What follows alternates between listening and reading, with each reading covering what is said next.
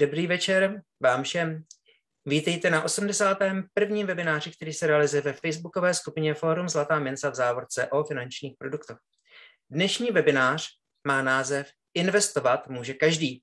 A ne proč a jak investovat. To téma investovat může každý je o tom, že každý člověk, který má zájem investovat, by doopravdy investovat mohl a měl mít nějakou možnost, jak investovat. Bude to dnes velice konkrétní vyprávění. Chceme hovořit o tom, jak konkrétně mohou investovat i lidé, kteří kromě časového horizontu si nedokáží definovat eh, v začátcích svého investování vůbec nic. Máme celkem tři hosty. Prvním z nich je Juraj Falat, analytik Národní banky Slovenska. Dobrý večer. Michal Mešťan, proděkan pro rozvoj a digitalizaci na ekonomické fakultě Univerzity Matěja Bela v Banské Bystrici. Dobrý večer. A Noro Nepela, zakladatel projektu Papučový investor. Dobrý večer, prajem. Pánové, kluci, pojďme na první otázku. Proč investovat? Každý z vás má 40 sekund. První začíná Juraj. Hovoř. Prvý uh, základný dôvod, prečo by človek mal podľa môjho názoru investovať, je, že tzv. zložené úročenie je, je ekonomický zázrak. To znamená, ak investujem do niečoho, čo vynáša 10% ročne, tak po 10 rokoch nemám 100 výnos, ale mám zhruba 160 výnos z toho dôvodu, že každý rok ten úrok, ktorý ja získam na mojej investícii, sa mi následné roky už potom znova úročí. Takže je to taký behaviorálny aspekt, že investovanie vynáša viac, ako by si človek možno na prvé počutie myslel. Druhý dôvod, a ostatné nechám na chalanov, eh, na, na Slovensku konkrétne, momentálne na jedného dôchodcu pracuje 3,2 pracujúceho človeka a o 50 rokov to bude zhruba 1,5. To znamená, my ako ľudia v produktívnom veku eh, môžeme očakávať oveľa nižšie dôchodky, aké majú ľudia dnes a preto by sme sa mali eh, na našu starobu pripravovať a ináč napríklad investovaním. Dobře, Noro? Tak možno ešte krok, krok späť. Uh, ono je to tak, že v, každ- v živote každého človeka bude čas, kedy buď za A nebude chcieť, alebo za B nebude môcť už pracovať a vtedy bude musieť mať nejaký príjem, pretože stále bude potrebovať žiť. A buď sa v tomto prípade spoľahne na štát, že mu dá cez nejaký, cez nejaký sociálny program, či je to dôchodok alebo niečo iné, alebo potom sa musí sám človek postarať o tie svoje, o tie svoje financie v, v budúcnosti, a to náš dôchodok. Uh, je, uh, tak jednou z tých z tých možností je samozrejme rozvinúť svoj vlastný biznis, to je asi najlepšia možnosť. Nie každý na to má bunky, predispozície, chuť, znalosti, schopnosti, tak potom druhá najlepší, alebo druhý najlepší spôsob, ako sa finančne zabezpečiť, je vlastne budovať tie aktíva investovaním do spoločnosti niekoho iného. A to je práve investovanie. Čiže toto je dôvod, budovať si majetok, aktíva, ktoré budú financovať môj životný štýl, životný štandard, potom ako prestanem uh, pracovať, či už chcene alebo nechcene. OK. Michal, proč investovať? Ja by som len doplnil, že investovanie je spôsob, ako môžeme zarábať, aj keď budeme spať.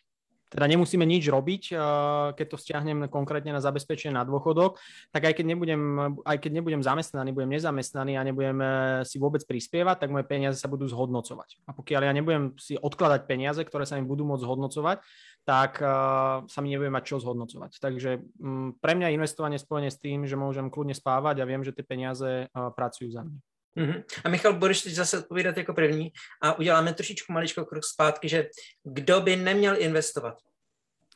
Aj pri investovaní platí, uh, že uh, skôr než začneme investovať, tak si musíme urobiť poriadok vo svojich financiách, pretože každý z nás má nejaký disponibilný príjem, to znamená niečo zarobíme a máme nejaké výdavky, ktoré musíme pokryť z toho príjmu.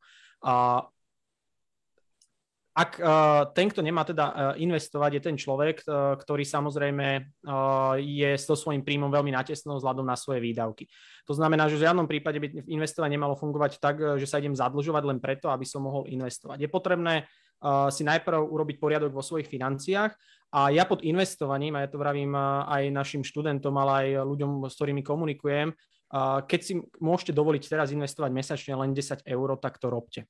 Robte to čím skôr, aj keď ste študenti, aj keď ste mladí ľudia, aj keď ste možno že starší, ale robte to za akokoľvek sumou, pretože čím skôr začnete, tak tým vám to prinesie, prinesie do budúcnosti väčšie úspory. Takže za mňa ľudia, ktorí by nemali investovať tí, ktorí samozrejme nemajú vybudované ani nejaké hotovostné úspory. To znamená, že pokiaľ človek zarába 1000 eur a 1000 eur je schopný spotrebovať, a nevytvára si nejakú rezervu pre prípad, že by stratil robotu, pre prípad, eh, že by naozaj, ako to teraz vidíme, že ceny energií idú hore, z ktorých teda musí možno, že veľa domácností a veľa rodín eh, sanovať a dotovať, eh, dotovať aktuálne výdavky, tak títo ľudia by mali najprv si robiť poriadok vo svojich financiách a vytvoriť si, taký, vytvoriť si zo svojho príjmu takú, taký priestor, aby mohli investovať. Mm-hmm. Dobře, Noro? Um, to je, to je asi jeden aspekt, ten vlastne ekonomický, že človek tie peniaze, ak ich proste raz nemám, všetko miniem na spotrebu, na, na prežitie živobytie, nemám, nemám tie svoje veci, tie základy vybudované, tak tú nadstavbu robiť nemôžem. To je ten ekonomický aspekt. Potom je ešte aspekt tzv. emotívny, ja tomu hovorím, a to je to, že takto investovanie nie je, nie je terminovaný vklad s veľkým, s veľkým úrokom, to znamená, ono to nie je vždy len nejako konštantne rastie. Má to naozaj veľmi taký kolísavý priebeh, dlhodobo to rastie, ale krátkodobé výkyvy môžu byť enormné. Čiže ak človek sám seba pozná a vie, že, že psychicky nezvláda takúto neistotu, lebo to ako neistota to je, hej, v každom prípade, tak ak to človek psychicky nezvláda, tak radšej buď investuje menej, alebo vôbec, kým možno na sebe trošku nepopracujem a neuz, neuzrozumiem sa s tým, že to naozaj takto môže prebiehať a budem s tým v pohode. Mm-hmm. OK, Čiže... rozumím. Juraj? Tak Noro už načal tému uh, veľkých výkyvov alebo toho, že tie investície, najmä akciové investície, nejdú konštantným tempom. A taká jednoduchá odpoveď, ktorá mne z toho vyplýva, prečo, alebo kto by nemal investovať, je napríklad človek, ktorý má príliš krátky investičný horizont. Takže ak si myslím, že povedzme, ak, ak mám ambíciu zhodnotiť svoje úspory nejako výrazne, v súčasnosti dokonca akokoľvek viac ako nula, v horizonte možno 3 roky a menej, tak nemyslím si, že má nejaký zmysel v súčasnom svete investovať. Takže ten horizont by mal byť nejaký významne dlhý, pretože investovanie je zvyčajne teda beh na dlhé trati a investujem do potenciálu ekonomického, či už firiem alebo podobne.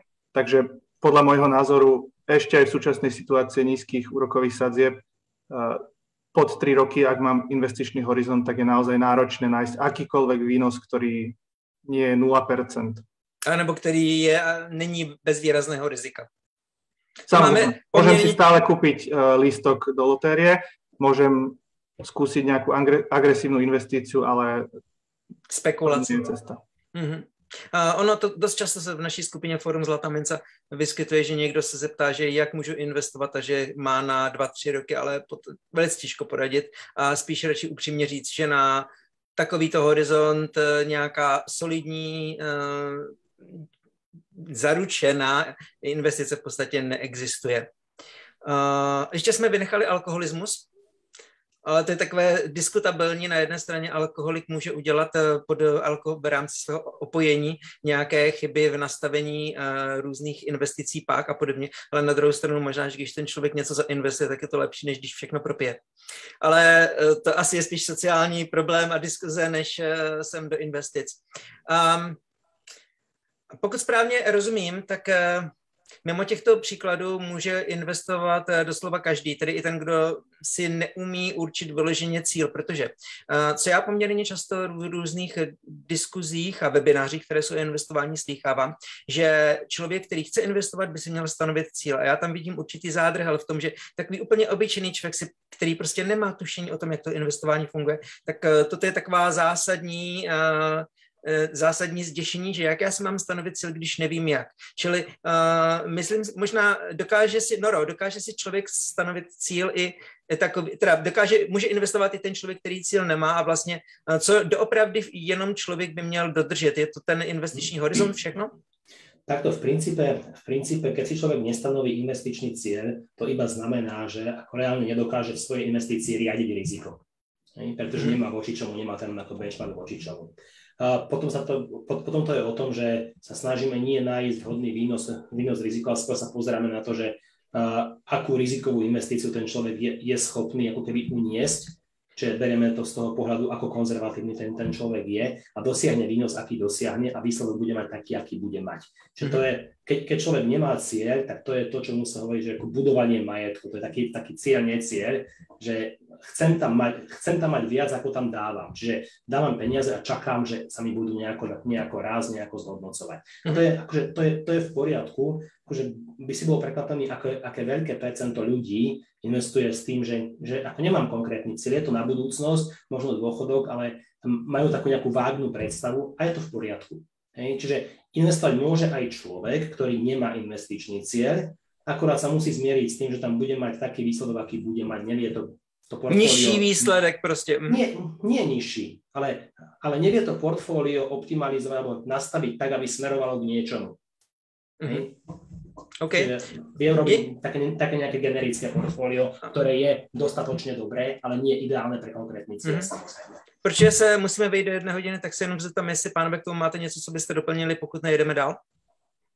Ja iba veľmi rýchlo v tom kontexte toho horizontu.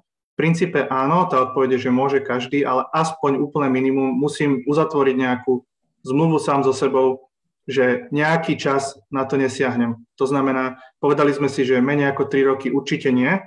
A na, zároveň je ťažké napríklad povedať, že investujem s cieľom 10 rokov, ale možno o 3 roky budem potrebovať na hypoték. Tak minimálne toto je ten aspekt, ktorý treba mať pokrytý. Mm-hmm. Za mňa len vyjadrím súhlas s tým, čo povedal Juraj, ja som chcel to isté vlastne doplniť a pre mňa je uh, ešte v krátkosti ten, ten cieľ je pre mňa už to, keď si človek povie, že na 20 rokov, pretože už to už definuje nejaký, nejaké tie, nejaký spôsob, ako má to, tá stratégia vyzerať. Lebo ak mi niekto povie, že 20 rokov, tak už viem, že môže byť plne agresívny. Ak mi niekto povie 8 rokov, áno, aj tam môžeš investovať do akcií, dajme tomu, ale už predsa len iným spôsobom sa na to môžeme pozerať aj v kontexte nejakých, uh, nejakých uh, aktuálnych situácií. Takže pre mňa je ten cieľ sa rovná v prvom rade investičný horizont a v druhom rade to, čo aj Noro vravil, že málo kto vie povedať, že, že na čo konkrétne si chce, si chce investovať, čo si chce za to kúpiť, tak potom majú ľudia tendenciu, aspoň čo sa ja stretávam s tým, že povedia, že ja som nedosiahol to, čo som chcel a keď som sa pýtal, čo si chcel, ja neviem. A toto je ten problém, že ak si na začiatku nepoviem, čo chcem, tak nemôžem potom ho povedať, že som to nedosiahol. A veľa ľudí e, nechápe ani taký súvis, že keď si povie, že o 20 rokov chcem niečo urobiť, tak inflácie neznamená to, že o 20 rokov to, čo dnes stojí 30 tisíc eur, bude stať o 20 rokov 30 tisíc eur. Takže to len možno, že taká vsúka do toho, aby ľudia teda určite si stanovili tú, to, to, to obdobie, na ktoré uh, chcú investovať a o ostatných veciach sa pobavíme teda neskôr ešte. Mm-hmm. Juraj, rychlá otázka na tebe. Uh, měli by lidé investovat i v současné turbulentní době? Princípe nevidím dôvod, prečo nie. A o tom sa budeme baviť neskôr, ale v princípe kedykoľvek, v princ- ak mám dobrú stratégiu, ktorá je robustná, pravidelná a dlhodobá, tak nevidím dôvod, prečo v súčasnej dobe neinvestovať tak, ako v akejkoľvek inej. To je z hľadiska toho, že momentálne sme možno na prahu nejakého rizika krízy alebo tak. Tam, či je kríza alebo sú najlepšie časy na svete, ak mám dlhodobú a pravidelnú investíciu, nemalo by to hrať rolu. Mm. Druhý aspekt je súčasná inflácia, ktorá, keď sme si na začiatku hovorili, že prečo investovať, kto by mal investovať, tak inflácia je aspekt, ktorý je daňou na mojich úsporách, keď suším úspory pod bankušom a, a momentálne vysoká inflácia je je takým demonstrovaním toho, prečo je dôležité investovať. Nemalo by to byť za, zároveň nejaký dôvod na paniku, že celý život som neinvestoval a dnes začnem investovať len kvôli tomu, že teraz je tu 8% inflácia. Ale mal by to byť také pripomenutie toho, že, že prečo je dôležité investovať. Uh-huh. Uh, máte k tomu nějaké poznámky? Asi nie. Super. Uh, my jsme si řekli, když jsme připravovali tento webinář, že aby jsme to trošičku konkrétně zacílili, tak si řekneme takové tři skupiny lidí. První skupina lidí, pro kterou budeme teď hned začneme mluvit, jsou lidé, kteří v podstatě si dokáží udefinovat v tuto chvíli jenom zhruba ten investiční horizont a řeknou, že jdou do toho, nevědí jak, ale chtějí investovat. Druhá skupina lid, jsou lidé, kteří už se chtějí trochu vzdělávat a třetí skupina jsou lidé, kteří už vyloženě i studují si k tomu, už je to prostě i baví, uh, mají to trošičku jako určitý zájem. Uh, k té první skupině uh, takový like by si položil otázku, jaký můžu očekávat eh, výnos při horizontu 10 až 15 let? Zkuste dát, no odpovídáš jako první, a velice rychle, 40 sekund každý, pesimistickou, realistickou a optimistickou verzi. V, v, v princípe, keď, keď, mám, keď mám nejaký investičný horizont, tak, to, tak ten môj eh, potenciálny výnos sa odvíja od toho, od toho vývoja konkrétneho trhu, to znamená, ako, ako budú zarábať akcie, alebo v kombinácii s nejakými dlhopismi závisí od toho horizontu. Čiže ja hovorím, v horizonte 10 až 15 rokov viem zarobiť medzi 6 až 10 OK. Uh, uh, 6 je pesimistická verze anebo realistická? Asi. A, a, a, takto, na, na tom asi 10-ročnom horizonte tá, tá, tá, tá pesimistická môže byť aj nižšie, ja, akože keď, keď ako zoberieme dlhodobý priemer a nejaké, nejaký, nejaký dlhodobý vývoj, tak ako 10 až 15 rokov, zvlášť keď investujem pravidelne a, a dlhodobo celý ten čas, tak eh, naozaj si myslím, že tých 6% eh, je naozaj taký skôr pesimistickejší, 10% per annum je viac optimistický a u vás to bude niekde medzi. Ono, okay. len, len ako poslednú vec, pri investovaní nie je nič akože garantované, vždy ten, ten budúci vývoj je nejaký pravdepodobnosti rozptyl možných vývojov. Čiže toto je taká nejaká pravdepodobnosť. Existuje pravdepodobnosť možno 10%, že to bude, že to bude menej ako tých 6%. OK. Juraj, tvoje procenta? Ja úplne súhlasím s tým rozpetím, že 6 až 10 v princípe. A len by som k tomu dodal, že ten pesimistický scenár môže súvisieť s vecami, ktoré často nevidíme. Samozrejme, je tu rozptyl 6 až 10 kvôli štatistike, lebo tie trhy e, sa kývu hore-dole. Ale pesimistický scenár teraz môže človek, ktorý sa rozhoduje investovať, počuť, že čaká nás 20 rokov hlbokej stagnácie a vysokej inflácie, čo by bola tragédia pre moje investície do akcií. Avšak takéto vety počujeme vždy a v histórii ľudia počúvali vždy. A len by som pozbudil ľudí, aby sa možno neriadili vždy podobnými, podobnými predpovediami, pretože tak ako táto predpoveď je aktuálna a moderná teraz, tak aj v minulosti nejaké boli. Takže ja sa na to pozerám čisto zo štatistického pohľadu. S tým, čo vieme dnes, je toto najlepší odhad, aký vieme dať. Mhm, mimochodem, kdo nás sledujete, uh, Juraj je jeden z lidí, kteří v Národní bance Slovenska vydávají takový spravodajský měsíčník Frankfurtské hárky a které se vyloženě věnují trhu a statistikám a takovýmto věcem. uh, dobře, Michal, tvoje ja procenta? Len, uh, ja by som nerad dával percentá, ja by som to povedal trošku inak. Mhm. Čím dlhšie budete investovať, to znamená, keď to nebude 10, 10 rokov, ale 15, keď to nebude 15, ale 20 rokov, keď to nebude 20, ale 25 rokov, tak tým znižujete pravdepodobnosť toho, že prerobíte. To znamená, že čím dlhšie budete investovať, tak tým je nižšia šanca, že po tých x rokoch budete mať výnos nízky, ale skôr, že bude výnos vyšší.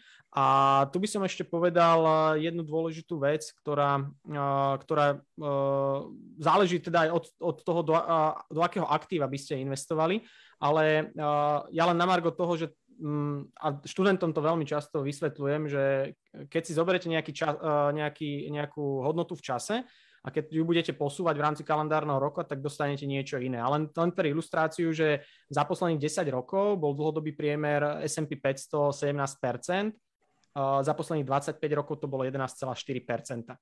A akože to, to, to, to len na tú ilustráciu, že tie výnosy sú rôzne a to aj možno, že taká, uh, taká pomoc pre ľudí, ktorí nás pozerajú, že keď vám niekto povie nejaké číslo, že veď ale tie trhy robia nejakým spôsobom, že 20%, tak si treba zistiť za aké dlhé obdobie, pretože uh, štatistika je krásna vec a dá sa s ňou manipulovať, ale platí to, čo som povedal, čím dlhšie uh, budete investovať, tak tým je pravdepodobnosť toho, že by ste prerobili je výrazne, výrazne nižšia až uh, po 20 mhm. rokoch rovná nule. Mhm, takže to riziko, že by někdo investoval 15 let a ani neporazil inflaci, z tvého pohledu? Uh, Nebo dokonce nebude mít ani to, co vložil? Je, je nízke. To by, to by bola vražená kombinácia pri vysokej inflácii a že by uh, sme dosiahli záporné zhodnotenie, akože by bolo stratové. Uh-huh. Ale mohlo by sa stať, že by bolo blízke nule. Pri vysokej inflácii, uh, ak by dlhodobo trvala, tak môže byť, že by zjedla v úvodzovkách uh, veľkú časť tých výnosov, ktoré by akciový trh mohol, mohol dosiahnuť. Ale zase na druhou stranu je furt lepší, než eh, kdyby ta vysoká inflace eh, snědla uh, ze peněz, které jsou uložené v polštáři. Určite áno. Tak mm-hmm. ak eh, má niekto doma peniaze, uh, ako povedal Juraj pod uh, vankúšom a má tam 10 tisíc eur a inflácia medziročná bola, bude pomaličky 10%, tak si môže rovno odpísať uh, 10% z hodnoty. Mm-hmm. Dobře, Noro, uh, už otázka na tebe konkrétní. Uh, jak by si doporučil skupině jedna, lidem, kteří dokáží definovat jenom ten horizont dlouhodobý, časový, jak by si mi doporučil investovat a do čeho konkrétne? Hovor. Mm-hmm. Ono tých, tých vlastne možností, ako investovať, ono, ono sú také dve, že, že do čoho a potom akým spôsobom cez koho. Hej, uh, skúsme si možno nechať do čoho na krok číslo 2, uh, možno najprv, že cez koho. Ja by som v skupine ľudí, ktorú, ak, ak človek o tom naozaj nič nevie a jediné, čo o, o investovaní vie, že na ako dlho chce investovať, tak by som naozaj neodporúčal investovať na vlastnú pest. Nie s, tými, s, s touto mierou informácií.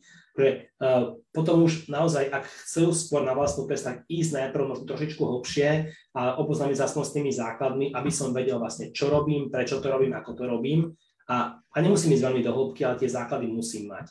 V prípade, že ani, ani tie základy nemám, tak uh, tak je tu viacero subjektov, ktoré dokážu správovať moje peniaze za mňa. Či sú to správcovské spoločnosti, alebo, alebo teraz po novom fintech spoločnosti roboporadcovia, vlastne tzv., ktorí, uh, ktorí dokážu investovať do tie, tie, tie vaše peniaze do, do celých keby proste trhov, hej, tak to poviem, alebo, to, alebo tzv. indexov, čiže vlastne vedia to nejak ako keby geograficky rozdeliť a dokážu vám zabezpečiť výnos, ktorý je na úrovni trhového priemeru minus poplatok, ktorým samozrejme platíte, tak eh, toto v podstate, to, toto je asi, asi najlepšia voľba pre, pre, pre, pre tento typ ľudí, ktorí naozaj nič o tom nevedia, nechcú o tom nič vedieť, ale chcú iba niečo investovať, lebo je to lepšie, ako mať to, mať to niekde pod vankúšom. Hmm, já ti dám technickou poznámku, že vlastně, aby lidé měli představu, co jsou tady ti roboporadci, tak uh, v soutěži Zlatá minca se na popředních uh, místech v této kategorii umístnili subjekty, jako je Finax, Ecros, Portus, Well nebo Wealth Effect Management. Pokračuj. Uh, čiže to je, to je v podstate ten, že ako, a potom uh, tá otázka, do čoho mi v podstate odpadá, pretože to portfólio mi vlastne namixuje ten konkrétny roboporadca alebo ten konkrétny fond, ktorý mám. V tomto prípade ako sú možno fintechy alebo roboporadcovia, ktorí mi umožnia sa keby aj voliť svoje vlastné doplnkové nejaké investície eh, k tomu portfóliu, ktoré mi oni štandardne ponúknú. Pre skupinu ľudí, ktorí o tom veľa nevedia a nechcú vedieť, lebo je to niečo lebo to je niečo mimo nich, chcú sa venovať iným veciam, je to, akože v pohode, tak by som neodporúčal vyberať si dodatočné investície. Hmm asi toľko. Čiže pre túto skupinu ľudí naozaj by som odporúčal zveriť peniaze niekomu, ideálne dbať, dbať na výšku poplatkov, lebo to potom urobí veľký rozdiel, alebo môže robiť rozdiel v tých celkových výnosoch a, a nechať si zostaviť to portfólio týmto roboporadcom alebo tým, týmto subjektom a toto akceptovať a pravidelne tam prispievať a neriešiť. Mm-hmm. OK. Uh, dobře, uh, když se Vybral, vybral by si stravoporadce, ktorý vyplácí dividendy? Uh, teraz nerozumiem celkom otázke, ak sa pýtaš to, že či by som, či chcem mať roboporadcu, ktorý mi ponúka portfólio, ktoré platí dividendu. Áno, tak. Tak uh, ono to závisí od toho, že v, ktorom, v ktorej fáze toho životného cyklu mojej investície sa nachádzam. Ak už čerpám uh, peniaze z toho svojho portfólia, tak asi, asi dáva zmysel, aby som to, to mal ako čerpať, takže vtedy áno. Ak sa bavíme o tom, či Uh, že keď som ešte v tej fáze rastu a budovania majetku, to znamená, mám málo a chcem mať veľa, mm. tak uh, či vybrať uh, roboporadcu alebo proste subjekt, ktorý má, alebo fond, ktorý platí dividendy, je to podľa mňa zbytočné, lebo tie, tie ako dividendy aj tak by som, by som potreboval prevažne reinvestovať, čo sú pre mňa, čo sú pre mňa náklady navyše. Okrem toho potrebujem z, tých, z, tých, z týchto dividend platiť dane, čo je administratívny úkon navyše, ktorý nepotrebujem. Čiže z tohto pohľadu... Přijdeš o složené úročení vlastne, o, o ten efekt složeného úročenia. No, no, no nie, lebo to, ja to reinvestujem, akorát na to stojí viacej úsilia, viacej času, viacej peňazí mm. a viacej administratívnych Áno, tak. Mm, mm, dobře. Uh, OK, uh, Michal? Uh, k tejto otázke uh, za mňa, ja by som len to tak možno všeobecnejšie povedal, že ľudia, ktorí nemajú vôbec žiadne skúsenosti, tak by mali vyhľadať určite pomoc sprostredkovateľa. Poradcov na Slovensku je veľmi, veľmi málo. Môže to byť teda robo poradca, to znamená mladší ľudia, ktorí majú radi technológie, ktorí možno, že nie sú závislí od toho, že potrebujú sa s niekým fyzicky stretnúť. Ak sa bavíme o uh, nových investoroch, ktorí uh, sú možno, že konzervatívnejšieho prístupu, radi, radi sa s niekým stretnúť, tak určite by mali vyhľadať uh, nejakých finančných finančných sprostredkovateľov, ktorí im dokážu nejakým spôsobom poskytnúť lep, e, širší pohľad na ten trh. A tu, tu, tu by som povedal jednu vec, že aj pri investovaní platí rovnaká vec, ako keď ideme napríklad niečo robiť doma. Uh, môj štandardný príklad je, keď potrebujeme nájsť nejakú partiu, ktorá mi zrekonštruuje byt, uh, tak oslovím jednu firmu, ale oslovím zároveň aj dve, tri a porovnám, porovnám, porovnám si ponuky, uh, čo mi ponúkajú.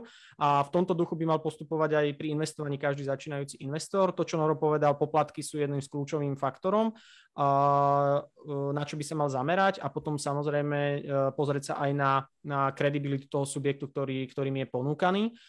Môže sa stať v súčasnosti, najmä v technologickej dobe, že na trh prichádzajú noví hráči, konkrétne aj Jirka, čo si ty hovoril.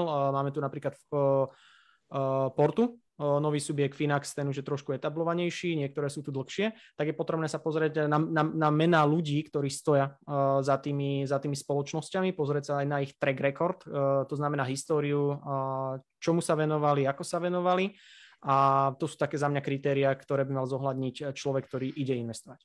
Mm-hmm. OK. Uh, Juraj? Ja budem mať iba dve krátke poznámky. Prvá je k tým poplatkom, ktoré naozaj objektívne môžu tvoriť percento, 2%, dokonca aj z môjho portfólia ročne, čo nie je zanedbateľná suma. Avšak zdôraznil by som, že to samotné rozhodnutie, že idem investovať, ak som dávno mal a nevedel som o tom, alebo to samotné rozhodnutie spraviť si dobrý investičný horizont a dobrý cieľ sú rádovo pre mňa výnosnejšie aktivity. To znamená, ak je to za cenu, že zaplatím percento poplatku, tak e, to mi nezmení moju finančnú situáciu o 20 rokov a rozhodnutie, či investovať a aký, aký plán si nastaviť, mi môže zásadne zmeniť moju budúcu finančnú situáciu o 20 rokov podľa toho, ako, ako, som, sa, ako som sa rozhodol. A čo sa týka roboporadcov alebo všeobecne nejakej takejto pomoci sprostredkovateľa, podľa mňa je dôležité si odpovedať, že voči čomu ma to chráni alebo čo mi to pomáha dosiahnuť. Jedna vec môže byť, neviem si nastaviť svoj investičný cieľ, druhá, neviem vybrať konkrétne veci, do ktorých by som investoval. A, a tri, napríklad nie som disciplinovaný a, a tento poradca ma tu nutí nastaviť nejaký trvalý príkaz a odchádza mi to z účtu a neviem o tom. Ale o tom si povieme ešte neskôr, ale... Mm-hmm.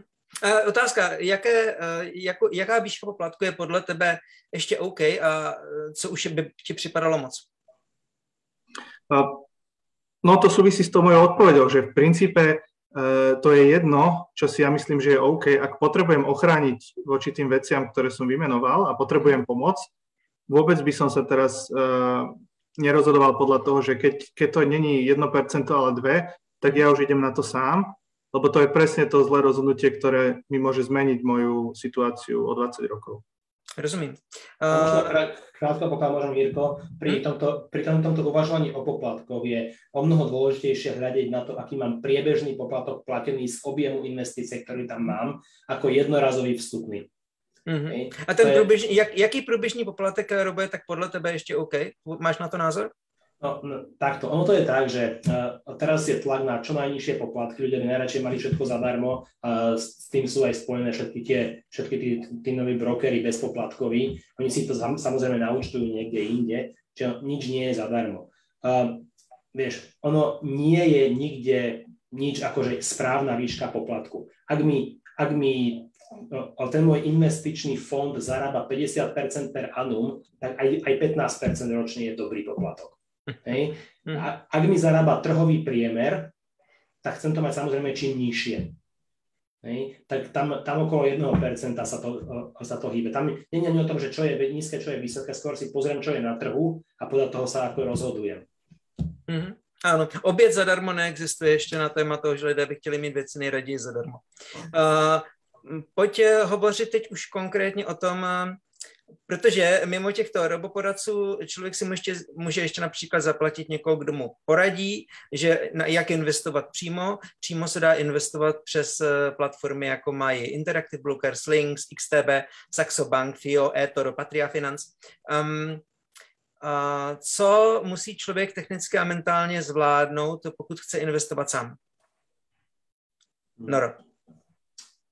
No, uh, tak ja možno, uh, možno ešte trošičku. Uh, my sme sa, sa dostali k tej, od tej prvej skupiny, možno už k tej skupine druhej. Že takto v prvom rade ten človek, ktorý chce investovať sám, musí aspoň základné veci rozumieť o tom, že čo je to burza, čo sú to akcie, čo to vlastne, že to je nejaký výherný tiket, ktorý si teraz kúpil, on tam bude raz a generovať peniaze. Je to naozaj investícia do nejakého biznisu alebo x biznisu alebo, alebo celej ekonomiky sektoru, ak hovorím o nejakých indexoch. Tak eh, toto musí ten, ten človek chápať. Musí chápať vzťah výnos riziko, musí chápať naozaj všetky tieto, tieto závislosti, aspoň základné. Potom, potom je pripravený na to uvažovať o tom, že by začal investovať sám. Mm-hmm. A teraz ten úplne prvý krok, ten prvý krok, keď idem investovať sám, tak uh, asi nebude hneď, uh, hneď proste vyberať konkrétne akcie, robiť analýzy sofistikované. A naozaj ten, ten naj, najjednoduchší a najmenežovateľnejší prístup je, že si vyberie nejaké indexové fondy, tzv. ETF, to sa teraz dosť skloňuje v Etheri. To sú vlastne fondy obchodované na burze, ktoré kopírujú nejaký index. A potom platí, platí keď, keď si zoberieme pre tú prvú skupinu vlastne ten, ten konkrétny správca, roboporadca, čokoľvek v podstate namieša nejaké portfólio. Ak sa bavíme, že, že je zložené z nejakých indexových ETF, tak ich tam môže byť X. Môže ich tam byť 4, 5, 6, 10, 15. Podľa toho, ako to má ten, ten konkrétny poradca na, alebo ten konkrétny subjekt na, namixované. Uh, pre bežného človeka je toto podľa mňa zbytočne veľa, je to veľmi ťažko manažovateľné a uh, tam, úplne, tam úplne naozaj stačí, ako, čo sú tie nejaké základné pravidlá pre bežného človeka, uh, keď sa bavíme o nejakých akciových investíciách, čím, čím širšia diverzifikácia, v čo najmenšom počte investícií, aby sa, sa mi to ľahko manažovalo. No a akože v v princípe nič človek nepokazí, keď, keď, keď investuje do celého vyspelého sveta. Na to je v podstate index, ktorý sa volá MSCI World, a ktorý je tento mimochodom základom v podstate všetkých indexových portfólií druhého piliera. Že mhm. to je to, je to kde, kde v rámci jedného nejakého, v rámci jednej investície som vlastne diversifikovane investoval do celého rozvinutého sveta. Čiže neviem, či som tvoju otázku zodpovedal. Mm, víceméně. OK, ale takto, to MSCI World, uh, můžeš, když by někdo chtěl investovat přímo, a teď prostě dám, už dáš konkrétní typ, můžeš ukázat, říct nějaké konkrétní ETF, která jsou uh, v, tuto, v tomto čase, v, tom, v této uh, chvíli našich znalostí taková top momentálně nebo prostě nejvíc používaná, do kterých by člověk tak relativně uh, bezpečně mohl investovat? relatívne bezpečne. Ako, no, takto v, princípe, princípe MSCI World je index a sú rôzne spoločnosti, tzv. emitenti ETF, ktorí, uh, ktorí majú fondy, ktoré tento index kopírujú. Uh-huh. Uh, je taká stránka, ktorá sa volá justetf.com a počkaj, mi dáš chvíľku, tak ja skúsim to vy, vyzdieľať, ak môžem. Uh-huh. Sekundu, ja to tuto pripravím. OK, už som si to Share screen. OK. Uh, teraz by ste mali vidieť uh, v podstate justetf.com a ja som tam urobil vlastne selekciu na index MSCI World. A, a možno ešte pár slov, pár slov k tomu, že ako vyberám. Keď, keď si idem voliť akékoľvek etf tak možno v, tak v prvom rade, okrem toho, že by to mal byť nejaký zvučný emitent, to ako, ako hovoril Michal, že keď si robím prieskum, mal by to byť niekto, kto má nejaký track record, nie to niekto, kto včera prišiel, vznikol a nikdy som o ňom nepočul. Čiže, ale v princípe z týchto sú to prakticky všetci.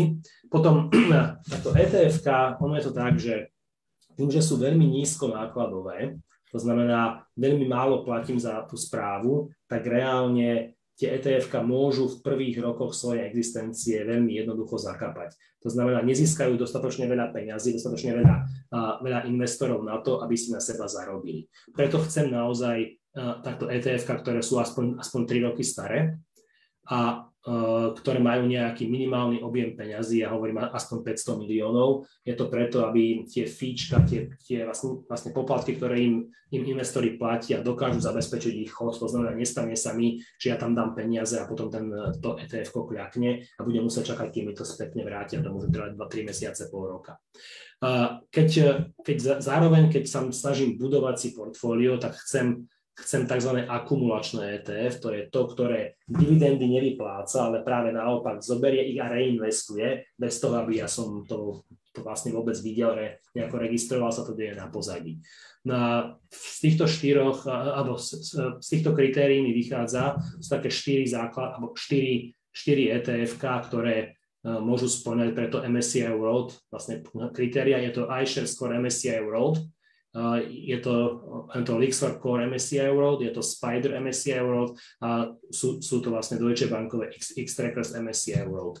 Čiže tieto štyri, z nich v podstate teraz, čo môžem robiť, všetky splňajú tie kritéria, keď si ich vlastne zoradím podľa fíčka, pardon, to som nechcel, keď si ich, tento zoradím podľa podľa toho, koľko za ne platím, tak najlacnejšie sú tie Spider a tam ten Lixor. Spider je taký, taký viacej proste globálne prestížnejší. Čiže ako možno ten, tento Spider MSCI World UCITS ETF. Mm-hmm. A všechny mají na 12% výnos za poslední rok. No tak áno, áno, pretože všetky kopírujú ten istý index a snažia sa ho skopírovať čo najlepšie. Čiže tie rozdiely, ktoré tu vidíme, sú naozaj spôsobené vlastne, vlastne rozdielov, chybou v tom, v tom kopírovaní indexu, čo sa deje preto, preto že keď index mení svoje, svoje zloženie napríklad, tak nie vždycky, nie vždycky okamžite to urobí aj, aj to ETF hneď, alebo sa mu to podarí za tých istých cien a podobne, lebo index je virtuálna veličina no má vždycky mhm. perfektné e, dáta, vždycky je to proste ideálne presne na cent. Ale ETF to musí reálne niekde nakúpiť hej, za nejakú konkrétnu cenu a tam sa tie ceny presne netrafia. Zároveň sú to akcie, ktoré podliehajú vlastne pohybom ponuka dopyt, takže tá cena môže byť mierne iná, ako je reálna hodnota tých akcií za nimi. Hej, čiže aj, aj, to, aj to môže hrať. Čiže ono to je o tom, že uh, aj, aj tá veľkosť toho fondu, aj, aj, aj, aj celková likvidita, objemy transakcií môžu hrať úlohu.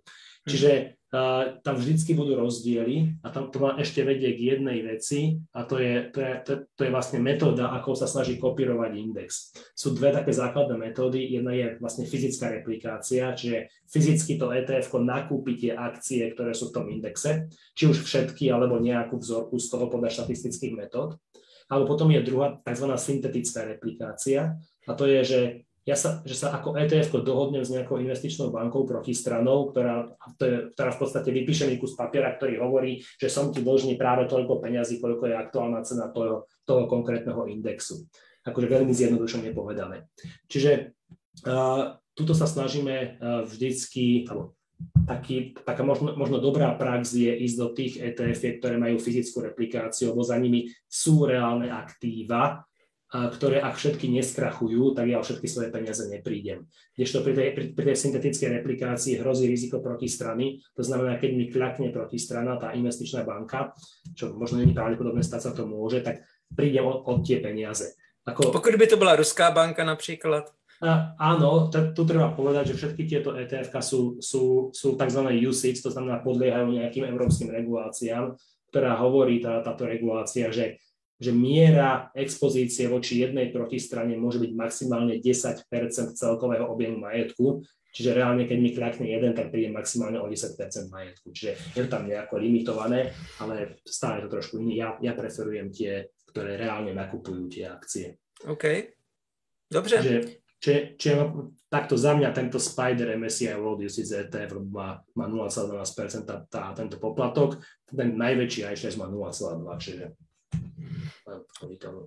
OK, dobře, uh, pojďme, teď Noro mluvil poměrně delší dobu, Michal a Juraj to poslouchali, co byste doplnili? Michal. Ja by som možno že len povedal, že rozdiel medzi tým prvým typom investora a tým druhým, o ktorom teraz aj Noro hovoril, tak je veľmi tenký a rozdiel je v tom, ako dokáže z môjho pohľadu ten človek zvládať emócie a ako dokáže dodržiavať to, čo si povie. Veľkým problémom pri investovaní veľkého množstva investorov je, keď je dobré, keď sú dobré časy, tak všetci dodržiavajú stratégiu, všetci dodržiavajú všetko tak, ako treba, ako taktiku. To je ako v zápase. Keď už uh, sa situácia sa zhorší na trhu, prídu nejaké poklesy, tak veľa ľudí uh, chytá paniku, uh, začne vymýšľať, idem presunúť peniaze a tak ďalej. Preto za mňa je veľmi dôležité, kedy ten človek, investor, e, nebude používať sprostredkovateľov na riadenie toho portfólia, ale bude si to robiť sám prostredníctvom nejakých brokerov, je to, že dokáže ovládať svoje emócie. To znamená, keď si poviem, že budem 10 rokov investovať, tak tých 10 rokov tam tie finančné prostriedky nechám. Keď si poviem napríklad, e, že e, v rámci mojich investícií mám prípustnú mieru, uh, mieru straty 30%, tak uh, držím sa tých 30% a pri 20% nepanikárim. Proste sú to všetko tie veci, ktoré dopredu pred investovaním by som si mal vedieť povedať a ak uh, si ich dokážem povedať a potom ich aj dodržiavať, tak to je pre mňa znak toho, že môžem si to začať robiť sám. Mm-hmm. Áno, za mňa poznám ľudí, ktorí, z kategórie, ktorí zostali aj v kategórii 1, ale paralelne išli inou časťou svojich úspor do kategórie 2 a začali si to robiť sami. Že, že, mají to že, jako diverzifikaci. To, to, co mají uh, vlastně u roboporadců například, tak to je taková uh, jistota, že tam nemají co pokazit, ale uh, investují sami, tam si můžou trošičku s tím hrát, možná něco ztratí, ale není to všechno. Áno, minimálne si to môžu sami vyskúšať, lebo tá prvá kategória investorov urobí maximálne to, že vybere si teda toho sprostredkovateľa, napríklad nejakú, nebudem menovať príklad, aby som niekoho, ne, môže to byť jedna z tých spoločností, čo boli menované. A jediné, čo urobí, nastaví si trvalý príkaz a bude si tam každý mesiac posielať svoje financie a tá spoločnosť za vás všetko urobí. To znamená, vy nemusíte nikde klikať, vám stačí len nastaviť si trvalý príkaz, peniaze odídu, vybavené máte na investované. Tá druhá kategória, okrem toho, že si nastaví trvalý príkaz a tie peniaze pošle na nejaký svoj uh, uh, svoj účet u toho brokera, tak musí ešte tam prísť a musí zadať ten pokyn, musí zrealizovať nákup.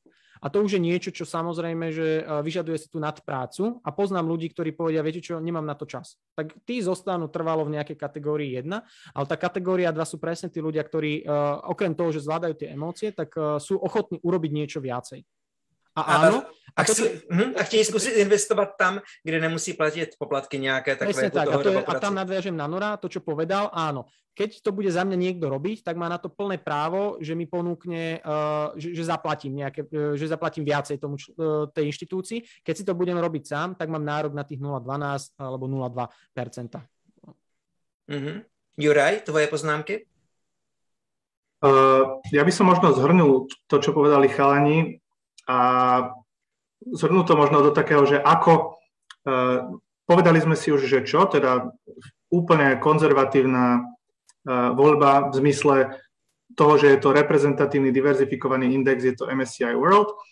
Na začiatku sme si povedali, že základ je dlhodobo, e, záleží od horizontu, ale určite treba dlhodobo a dôležité je pravidelne. Pravidelne preto investovať, lebo keď nakupujem pravidelne, nehrá sa tu na to, či som mal šťastie, smolu, či som kúpil cez krízu v dobrých časoch. Tá nákupná cena sa spriemeruje. To je tzv. dollar cost averaging. Takže ak investujem pravidelne, tak tá cena sa mi spriemeruje. Ďalšia zásada, ktorú by človek mal dodržiavať, je, súvisí s tým, čo hovoril Michal, čiže snaha časovať trh alebo snaha triafať tie vrcholy a predávať hore a kupovať, keď je to lacné, je v princípe nemožné ale veľ, alebo veľmi ťažké. E, je to ťažké, pretože to nedokážu ani najlepší investori. V princípe na 15-ročnom horizonte 93% aktívnych fondov, ktoré e, obchodujú to isté, čo e, je index benchmark S&P 500, tak 93% týchto fondov prehrá s tým benchmarkom. A teda ich jedinou ambíciou je ponúknuť za tie poplatky vyšší výnos a nedarí sa im to. Takže Druhá zásada by bola to nečasovanie trhu, pretože je aj dokázané, že ľudia uh, robia toto panické predávanie v, časoch, kedy sa zvýši volatilita na trhoch a zároveň je ukázané, že keď že prepad 10% na trhu vidíme v princípe každé dva roky. ale iba asi 20% týchto prepadov sa potom pretaví do prepadu 20% a viac, čiže nejaký bear market, nejaká naozajstná kríza. Takže veľa ľudí pri tom 10% prepade predá a vlastne nič, nič nevyrieši. Takže to je taká druhá zásada. A posledná zásada, ktorú by som povedal, je, že v princípe 90% ľudí, ktorých poznám, ktorí investujú, majú také investície, že investujú do konkrétnych akcií, lebo to sú mená, ktoré my poznáme, to je niečo, s čím sa vieme stotožniť a to súvisí s tými aktívnymi fondami. Investovanie do konkrétnych akcií takmer nikdy neporazí investovanie do celého trhu a ja by som to ilustroval len na príklade, že keď si, keď si povieme nejaký 20-ročný horizont, teraz sa zamyslím, že či by som si stavil veľkú časť môjho majetku na to, že tri konkrétne firmy, ktoré si vyberiem v Amerike, uh, pôjdu rýchlejšie, alebo celý americký trh najväčších a najúspešnejších firiem pôjde rýchlejšie, tak určite by som sa zlákol toho rizika, že som vybral akurát zlé firmy a išiel by som skôr do toho trhu. Mm-hmm. Michal, ty tam máš nejakú poznámku?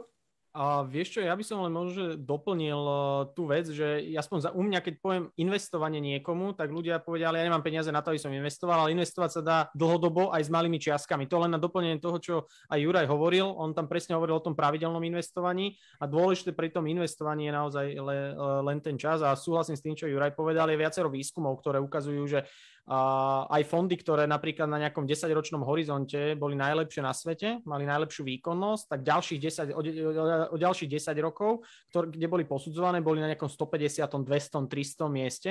To znamená, že dlhodobo a konzistentne realizovať tzv. stock picking, to znamená vyberať tie čerešničky na torte, a ešte do toho trafiť načasovanie trhu, to znamená kúpiť, keď sú akcie najlacnejšie a predať naopak, keď sú na vrchole, konzistentne a dlhodobo je takmer nemožné. Mm-hmm.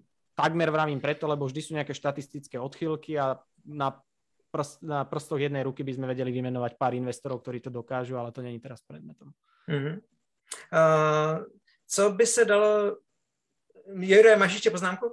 Veľmi krátku poznámku k tomuto, že toto všetko, čo rozprávame, sú také štatistické poznatky z histórie množstvo akcií, množstvo fondov, analýza množstva časových radov a len ľudia, keď to počúvajú, ťažko akceptujú túto informáciu, pretože toto je informácia štatistická, ktorú nikdy v živote žiaden poslucháč nebude vedieť potvrdiť alebo vyrátiť na základe vlastnej skúsenosti, lebo to nie je o vlastnej skúsenosti a konkrétnom vývoji, ale je to štatistika. Takže človek, keď to počúva, žiadna vlastná skúsenosť mu nepotvrdí ani nevyvráti za celý život túto informáciu. On ju buď musí akceptovať, alebo spraviť si tú štatistickú analýzu.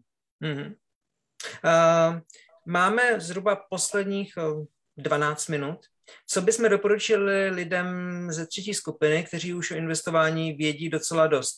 Kdo chcete začít první, zvedněte ruku. Keď sa nikto nehlási, tak ja si to zoberiem. Uh, takto. Uh, ono v investovaní nie vždycky platí, že čím zložitejšie a proste komplikovanejšie a viacej také ako, ako načančané, tým je to lepšie, tým je to výnosnejšie. No naozaj v druhej väčšine prípadov platí pre väčšinu investorov, a oni to tu nás spomínali, uh, že indexové investovanie, to pasívne indexové investovanie porazí aktívne investovanie. Takto štatistiky a proste história neklamú. Samozrejme, vždy sú nejaké výnimky, toto je štatistika. Ano, když jsme měli diskuzi jednu, tak zástupce Portu zmínil, že vlastně z klientů, kteří u nich se pokouší tvořit aktivně si portfolio, tak 80% eh, z nich eh, nedopadá až tak dobře. Hej. Čiže aj pre tú skupinu, ktorá ktorá chce viacej, by som v prvom rade možno odporúčať pozrieť sa možno širšie na tie indexové fondy, na tú portfólio indexových fondov a možno trošičku viacej sa pozrel, že aké sú možnosti. Lebo uh, keď na jednej strane stále môžem ísť s tým, s tým MSCI World, hej? ale on má, on má aj výhody a má, má, má, takisto nevýhody. Hej? Tak výhoda je, že naozaj nákupom jednej akcie kupujem celý vyspelý svet. A čiže inými slovami, mám to veľmi, veľmi diverzifikované na to, koľko do toho peňazí dávam. To je výhoda. Len to nevýhoda zase je, že to mám veľmi diversifikované na, na tie peniaze, ktoré do toho dávam. Čiže ono to môže byť aj výhoda, aj, aj vlastne nevýhoda. Pretože v krátkodobom horizonte je pre mňa vhodné, keď to mám veľmi diverzifikované, pretože tá, tá vlastne krivka, vý, krivka vývoja je taká keby rovnejšia hej, mám to viacej diverzifikované. Tak menej mi to skáče. V dlhodobom horizonte, keď mám, ja neviem, 20, 25 rokov, alebo 15, 25, 20, 15, 20, 25 rokov horizont, tak mňa krátkodobé výkyvy ma až tak netrápia. Hej? Čiže úplne štatisticky, historicky, keby som miesto MSCI World počas 25 rokov držal S&P 500, som na tom lepšie. A to je iba malá, no, nie malá časť, asi 60% MSCI World, hej, ten tvorí Amerika. Je zvyšok tých, takto, vždycky v portfóliu je nejaký typ, nejaký región alebo nejaká investícia, ktorá počas toho horizontu investičného zarobí najviac. To je proste fakt. Čokoľvek ďalšie tam pridám, mi ten výnos znižuje. To je, to je riziko diverzifikácie. Zase mi to trošičku viacej uh, ako keby vyžehľuje tú tú cestu, tú vlastne trať, ktorou idem. Čiže čo by som možno odporúčal uh, vlastne investorom, ktorí sú v tej, v tej skupine tretej, že tomu chcú vedieť viacej, rozumejú tomu viacej, zvážil možnosti, uh, ako zúžiť možno diversifikáciu tých, tých akciových investícií, ísť do nejakého možno užšieho indexu. Uh, a to sú už ľudia, ktorí by tým, že už sú sofistikovanejší, by mali lepšie zvládať výkyvy emocionálne a preto budú schopní to prežiť s takýmto možno trošku užším portfóliom, ako je široké MSCI World. Napriek tomu, že tam bude možno viacero tých ETF, nie jedno, pokrývajúce všetko možno bude jedno, dve, možno tri, ale už sú schopní to, si to obhospodarovať a majú potenciál dosiahnuť vyšší výnos ako z MSCI World. Mm-hmm. Dobře. Uh, jedna prozba, drobnost, tak technická. Až příště budeš uh, hovořit, tak méně bouchej do stolu. Prepáč.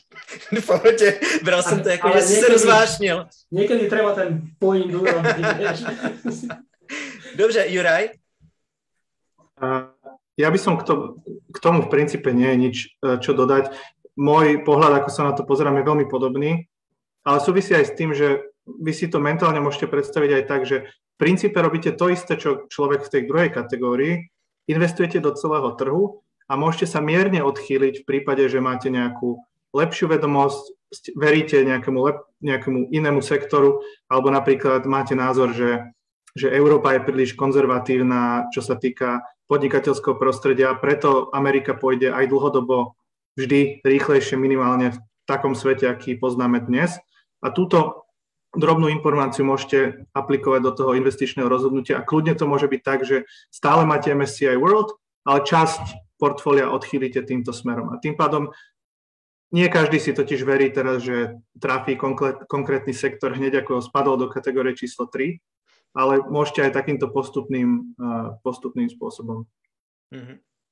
Michal? Ja vyjadrím plný súhlas s tým, čo bolo povedané a ja len možno na to doplním, že tá kategória 3 sú ľudia, ktorí ten 100% svojich úspor alebo 100% svojho majetku nedajú do jedného košíka, to znamená, nebudú investovať, ale do diverzifikovaného košíka, to znamená, že je tam veľmi veľa spoločností v rámci toho MSCI World, ale že sa rozhodnú, že napríklad 60% nechám nainvestované a väčšinu toho majetku budem na tom MSCI World a teraz čo s tými 40%?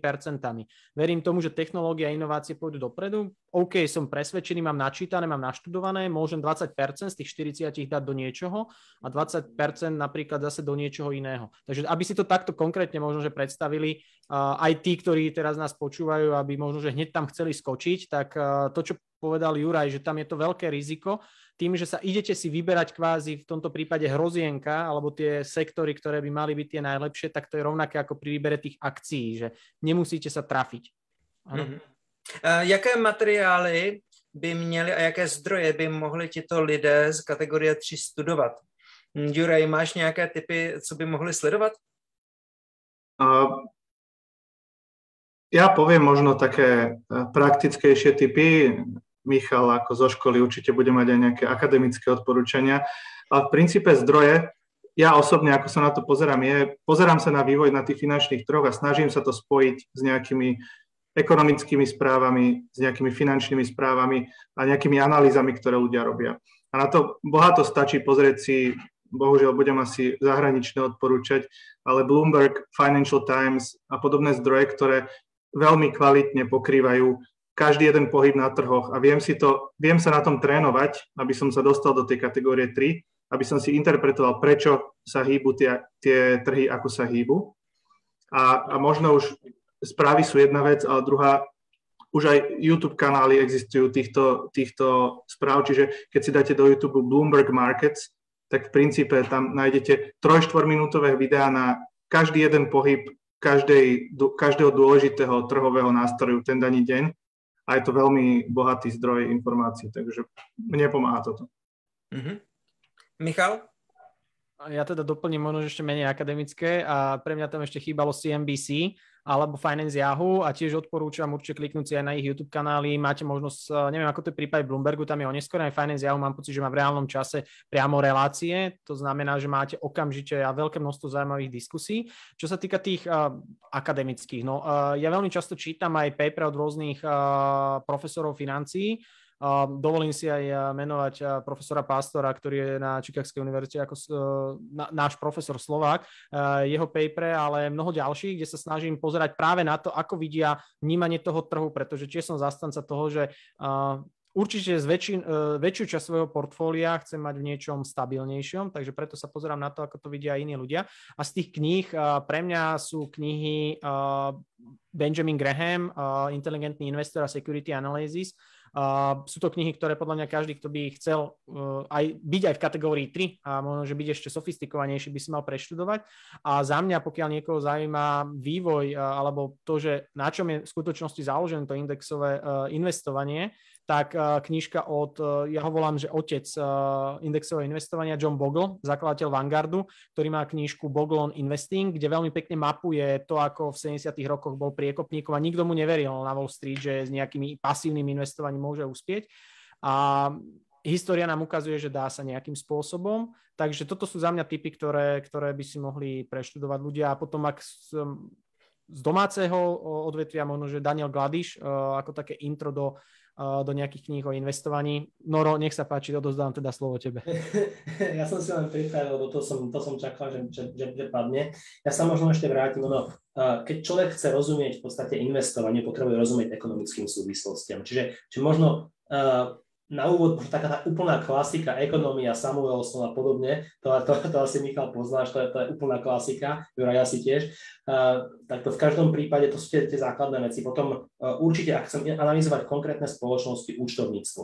Akože potrebujem chápať, účtovníctvo je alfa, omega toho, ako čítať výkazy. Ako bez toho sa nikam nepohnem, bez toho neviem prečítať tento knižku Security Analysis Hej, bez toho neviem prečítať iné knižky o, o investovaní, nerozumiem tomu tak. Že to sú také tie základy. Potom samozrejme z takých tých uh, už ako, ako investovať, tak samozrejme Daniel Vladíš, samozrejme inteligentný investor. Uh, čo, čo týka Jonasy Bogla, tak uh, ja mám od neho takú, takú takú menšiu knižku, ktorá sa volá že Little Book of Common Sense Investing. Je to v podstate uh, tiež o tomto pasívnom indexovom, uh, in, pasívnom indexovom investovaní, že toto, uh, ale je aj strašne veľa dobrých materiálov, ktoré majú ktoré majú brokery alebo finančne nejakí poradcovia, roboporadcovia na svojich stránkach. A, a takisto blogery, aj, aj na Slovensku ich je, ich je relatívne dosť veľmi kvalitných, YouTube kanále majú. Takže toto je všetko, kde sa človek dokáže, keď sa k tomu sadne, k tomu Google, ktoré dokáže si nájsť, koľko informácií chce. Mm-hmm. Čiže tomu, tomu asi stačiť bude. Čiže to, čo sme, sme povedali, menovali asi, asi mm-hmm. tak. Ještě jsem měl jednou jednoho hosta, který takhle řekl, že není nezajímavé na Twitteru sledovat eh, v angličtině píšící ekonomy a jejich poznámky. Eh, dobře, jedna otázka, máme poslední minutu. Juraj, kdo by měl investovat a neinvestuje? Tak eh, podľa môjho názoru je špeciálny segment ľudí, ktorí, keď sme si hovorili o budúcich dôchodkoch, tak špeciálny segment ľudí, ktorí by mali vyslovene uh, viac rozmýšľať o svojej budúcnosti. A sú to ľudia, ktorí sú buď živnostníci, alebo ľudia, ktorí, ktorých oficiálny príjem, z ktorého im ide starobné dôchodkové poistenie, je nižší ako ten reálny. Mhm. A teda môžu očakávať naozaj nižší dôchodok. To znamená, na Slovensku máme takmer 400 tisíc dôchodcov, uh, živnostníkov, dôchodcov máme viac, a z toho asi 3 štvrtina si platí odvody z minimálnych odvodov, čiže môžu očakávať minimálny dôchodok a preto by mali myslieť viac na budúcnosť a investovať. A ještě jedna velice stručná otázka na závěr. Můžou investovat i důchodci? Juraj? Podľa mňa určite áno, avšak dal by som si pozor, alebo zaradil by som sa do kategórie 1, vyhľadal by som pomoc, ak by to bolo môj prvý styk s investovaním v dôchodkovom veku. No a zároveň, e, ak som dôchodca, ktorý žije iba z dôchodku a netvorí nejaké výrazné úspory alebo nemá za život nejaké veľké bohatstvo naakumulované, tak taktiež by som bol veľmi opatrný. To znamená, mhm. iba v prípade, že, je to, že mám nejaký kapitál, nejaké úspory, ktoré viem, že nebudem potrebovať a mám naozaj, naozaj rezervu voči svojmu dôchodku. Dobře, Michal, môžu investovať dôchodci? Jednoduchá odpoveď áno a k tomu poviem len toľko, že máme skupinu dôchodcov, ktorí e, v poslednom období išli na dôchodok z druhého piliera, nekúpili si doživotnú anuitu, ale nechali si úsporiť v druhom pilieri, takže aj ich pokladám pod investorov, pretože oni si tam už neprispievajú, peniaze sa im ďalej zhodnocujú v dôchodkových fondoch, ale im poberajú v prípade pozitívneho kladného zhodnotenia výnos investovania. Takže za mňa určite investori áno a súhlasím s tým, čo Juraj povedal, ale veľmi, veľmi opatrne. Uh-huh. A poslední Noro, 10 sekúnd, môžem uh, investovať? Určite áno, ono to není ani tak vekom, ako skôr, či mám nejaký extra kapitál, ktorý nepotrebujem spotrebovať, ktorý mám k dispozícii na to, aby som ho odložil, či už pre seba, alebo aj pre iné generácie. Ono výsledok, alebo účelom investovania není iba zhodnocovať investíciu, ale môže to byť takisto, takisto ochrana kapitálu, ktorý už mám. Hej. Čiže tých, tých investičných cieľov môže byť viacero, takže aj dôchodcovia áno. Děkuji. Takže to je závěr tohoto webináře. Doufám, že bude pro všechny fungovat. Ještě jednou děkuji. Michal Mešťan. Majte se. Noro Nepela. Ďakujem pekne, majte sa. A Juraj Falat. Ďakujem, ahojte. Mějte všichni hezký večer, zamávíme si.